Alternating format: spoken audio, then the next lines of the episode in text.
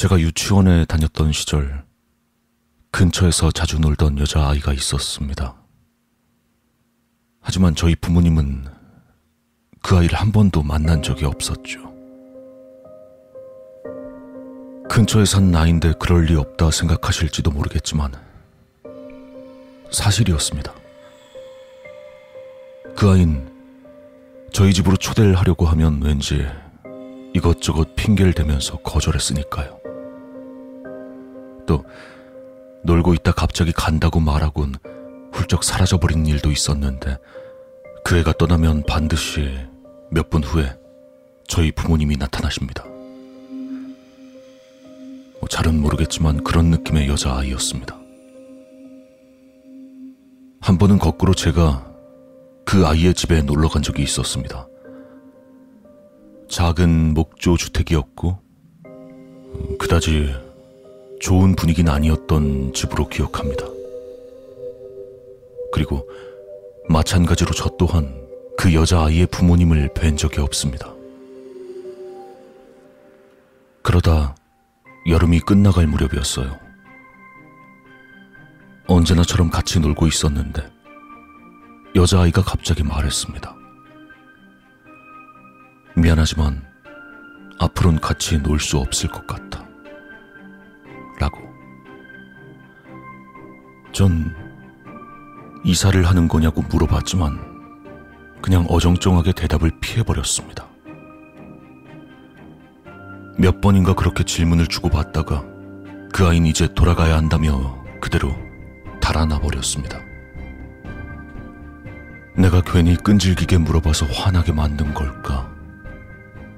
그런 걱정을 하는 동안 저희 어머니가 마중을 나오셔서 저는 집으로 돌아가게 됐죠.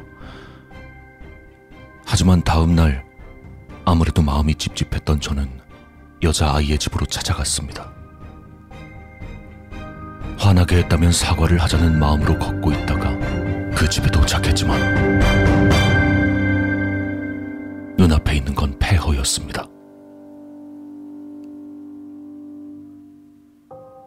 현관문과 창문은 이미 나가 있었고 작은 뜰 가득히 빽빽히 자라있는 잡초들 게다가 빨래대를 거는 기둥마저 녹슬어 너덜너덜해졌고 이미 구멍 나 있는 현관을 통해 들여다보면 썩은 다다미 위엔 먼지가 가득했습니다. 그건 어떻게 봐도 이미 몇 년간은 방치된 집이었습니다.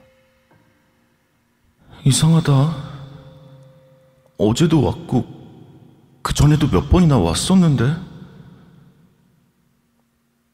어렸던 저는 사태를 이해하지 못하고 멍하니 폐허의 주변을 돌아다녔습니다. 그러다 전 구멍이 뚫린 현관을 통해 집 안에 들어가 보려 했습니다.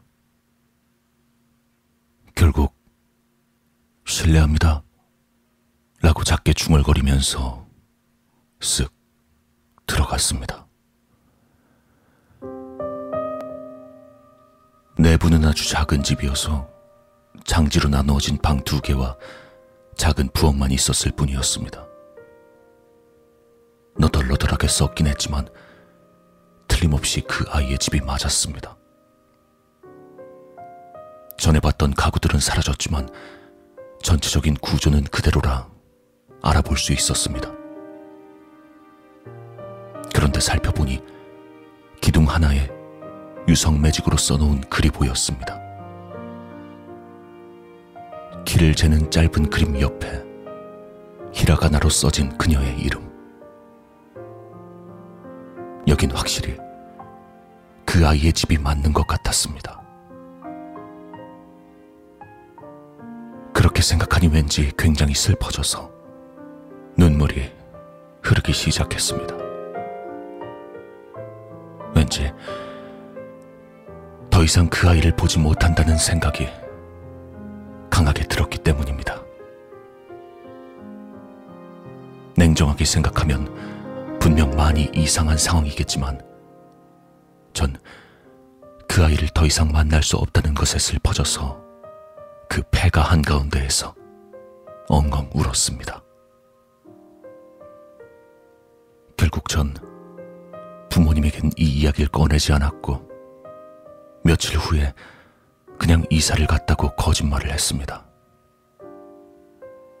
그 말을 들은 어머닌 신경 쓰지 않는 듯, 그래, 좀 서운하네. 라고 그렇게 대답하셨습니다. 수십 년이 지난 지금도 그 아이의 얼굴이 희미하게 기억납니다.